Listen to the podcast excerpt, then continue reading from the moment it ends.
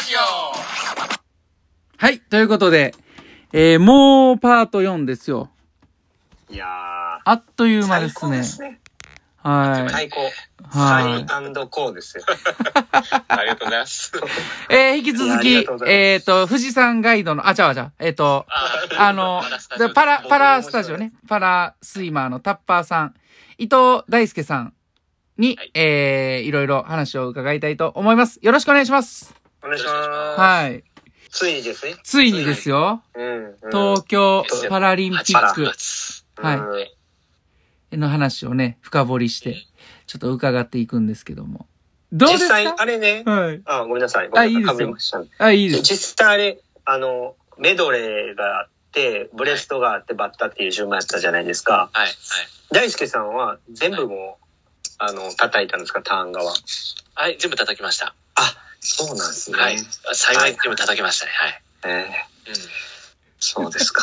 はい。もう、めっちゃ気持ちよかったんちゃいます？金メダルって。ああ、そうです。あ、いいでバッタいっちゃいますかい。きなりバッタ行くんですか？ええいやいや、まあ、順番に聞いていきましょうか。はい。実際その、ど、どうでした？その、まあその、いわゆるその200メートル個人メドレーでパラリンピックという舞台にええ自分が足を踏み入れるわけなんですけれども、はい。こう、どうでした？その、高揚していたのか、それともやっぱ緊張感があったのか？もう緊張感は僕はなくて、はい。高揚、あとワクワク、興奮、はいこっちの方が先立ってて、はい。普段叩けてるものが、はい。あと何回叩けるのかっていう寂しさもやっぱあったんですよ。あうわー、マジですか。はいあのバッタはいー最後になるから、はいそう考えるはいとあと何回叩けるのかと。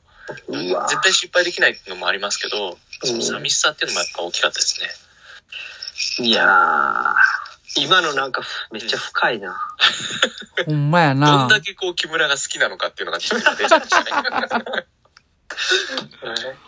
うんそういう寂しさもありながらスタートした。はいいや、そうですね。実際そんな緊張感はなかった。はい、僕自身はなかったです。まあ、ああいう場が好きなので、うーん。ははいい国際大会とか初めてなんですけども、はいはい。そういう雰囲気もやっぱ東京だからなのかな、なかったですし、うん隣のタッパーと話すのも好きなので、はいーん頑張ろうねみたいなことで話しかけて、招集所で。ーえええ、大輔さコンペが動いて、あごめんなさい。ん、あ、いいですよ。その、国際大会が初めてだったっていうのは、東京パラリンピックで初めて日本代表のユニフォームにあ腕を通したんですか？え、そうなんですね。はい。あ羨まパラしいな。水泳の歴は僕すごい浅いので、はいはい木はい。村がきっかけなので、ああ、はいはいはい。はい、もう全然国際大会の経験なく初めてでした。今、柴谷さんが嫉妬してますよ。すいません いやいや、あのー僕は、一回も代表ジャージに腕を通したことないんで、あの、選手でもコーチでもね。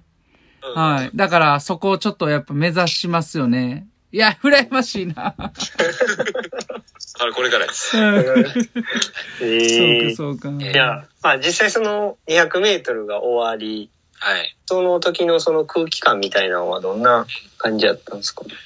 あのー木村選手の状態ってすごい、だんだんだんだん上がってきてて、この8月に入ってから、ブライアンコーチが来てたっていうのもあるんですよ。ああ、調整でね、そうしてたって調整で言ってましたもんね。一緒に練はいはい習してたんですよ。はいだからもう気分も上がってきてるし、体も本当に見違えるほど、こう、日に日に、こう、締まってきてるんですよ。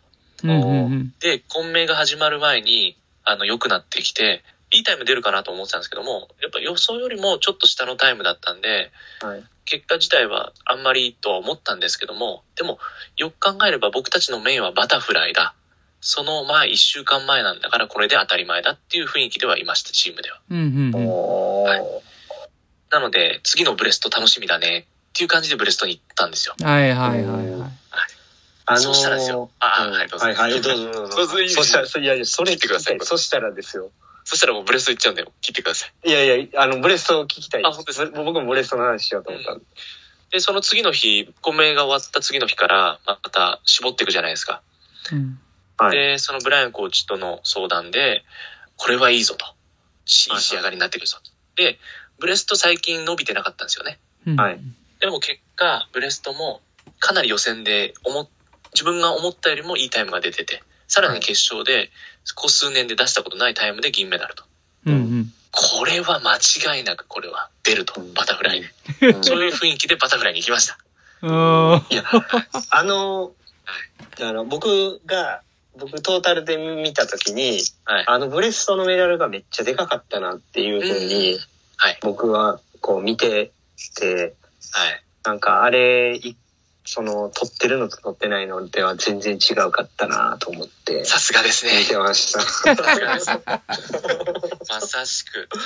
あのタイムが出せたっていうのがやっぱりかなり本人自信になったのかなと思います。あわやえ金、あわや金という言い方も変ですけども。そうですね。惜しかったですけどね。うん。うん。そっか。いやー。で、バタフライに行くと。はい。そうですね。あまあやっぱそのバタフライはやっぱ特別じゃないですか。そのチーム木村にとっても。そうですねまあいわゆるその日本がはい。ね、みんなが望んだ木村の金メダルやから、はい。それでもやっぱそのタッピングに向かうときはそこまで緊張感はなかったですか？予選まではなかったんです。はいはいもうワクワクでした。うん。はい。で予選終わっていいタイムだったし、うん。これは世界記録出るかもしれんと、勝手に思っちゃったんですね。はいは。はいいはいはい。いけません、これはうん。ダメでしたね。もう一気に緊張してきまし ああ、た。はい。大輔さんでも緊張したんですか？はい。それはやっぱり伝えないようにはしたんですけど、うん。はい。そこは伝わってなかったのかなとは思うんですが、あの、ふ会場の雰囲気も、あれ最終日の最終種目だったんです。こ最終の個人種目だったんですね。はいはいはいうんその後リレーはあったんですけど、はいはいはいはい。なので会場が閉まってるんですよ。キュッはい。うん。はいはいその雰囲気を僕感じちゃったんです。招集所で。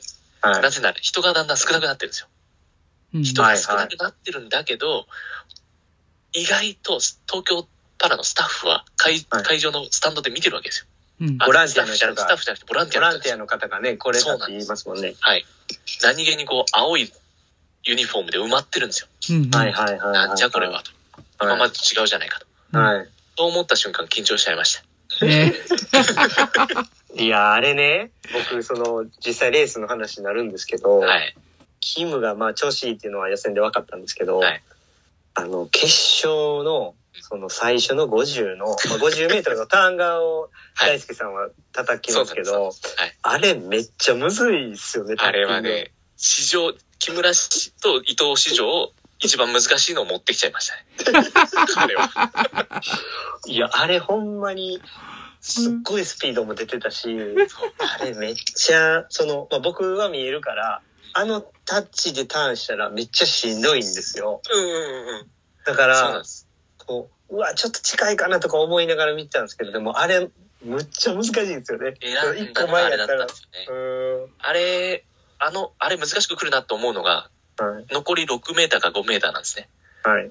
で、どっちにしようって迷うのが4メーターか3メーター手前なんです。うん。はいはいはいはい。で、もうその時には叩くことは決まってるんですけど、僕はい1個待ったんです。はいストローク多くかかしちゃったんです。はいはいはい。木村の体力的にはそれはマイナスです。うん。えだけどー伸ばすと、これは伸びまくっちゃうなと思ってうんたんです。うん、そうですよね。そうですよね。それでもう一つ書かせて、木村も多いなって思って書いてるので、すぐ壁が来るっていうのは分かってるんです、彼は。はいはいはいはい。ストローク値で泳いでるので。はいはいはいはい。でそれも分かった上で叩いたんですね。頭が出た直後に。はい。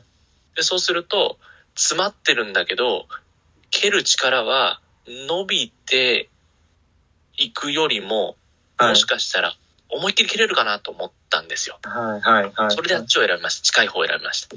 いや、あれ抜群というか、もうなんか僕も今まで何万回って叩いてるの知ってるから、ええめっちゃ痺れましたね。賛否両論ですよね、でも。はい。結果良かったからいいけど。いやいやいやいや、でもあれはめっちゃ難しいし、やっぱりその、たくさん叩いてきた、その、大輔さんやからできることなんやなって、あれはもう、なんかお見て思いましたねう。わあすげえ、そこ見てくれるのなかなかいないっすよ。そう見てくれるの。あの、木村選手も、うん。ワンストローク多いけど、あそこ自分の判断で、うん。叩かないで自分で流せたとも思うんですよ。19ストロークと20ストロークだったかな、確か。うん。うん。うん。19で、その叩かれなかったら、もう一つ書くか伸ばすかって自分で判断できたと思うんですよ。木村選手。はいはいはい。でも僕を信じてもう一書きしてくれたんですよね。はいはいはいはい。それも、良かったなと思って。そうだだからやっぱり、ねその一緒に、まあ、はい延期になってしまった1年間でしたけど、それだけ叩いた分がそこにはい。出たっていうことですよね。そうですね。あの単際はそんな感じでしたね。詰まってました、すごい。あれはええ最高なんでした、ね。か、実際ターン動作って1秒ぐらいなんですけどね。はい。その1秒の間にそんなドラマがあったんですね。そうなんです。あの、ちょっと自分でやっぱ、終わ叩き終わった後、うんあの、東京パラ終わった後、調べたんですよ、自分で。はい。単動作、はい木村選手の単動作が、普段と比べて何、0. 何秒違うかとか、はい調べたんですけど、はいやっぱりちょっと単動作は早いんですよね、手が近い方が。はいあれはいはい。伸ばしちゃってたら、うん単動作がゆっくりになって、うんと考えると、ロスがあったかなとも思ったんで、苦しいしね。はい、そうですそのね。分ね、息もね。そうなんです。とということ、で、えー弁護をさせていただきました、今。いやいや、弁護とかちゃいますよ。もうほんまにすごかったなって、もうほん、ほんと、ナイスタッピングでしたね。ありがとうございます。本当にそう言っていただけて、最高に幸せです。久保さん、ちょっとあの、はもう、これでパートえ？4終わらなくちゃいけないんですけども、ななんでもっと話しましょうよ。もうちょっとだけ、あの、聞かせてもらいましょうか。ねはいはいじゃあ、大輔さん、ありがとうございました。ありがとうございました。ありがとうございました。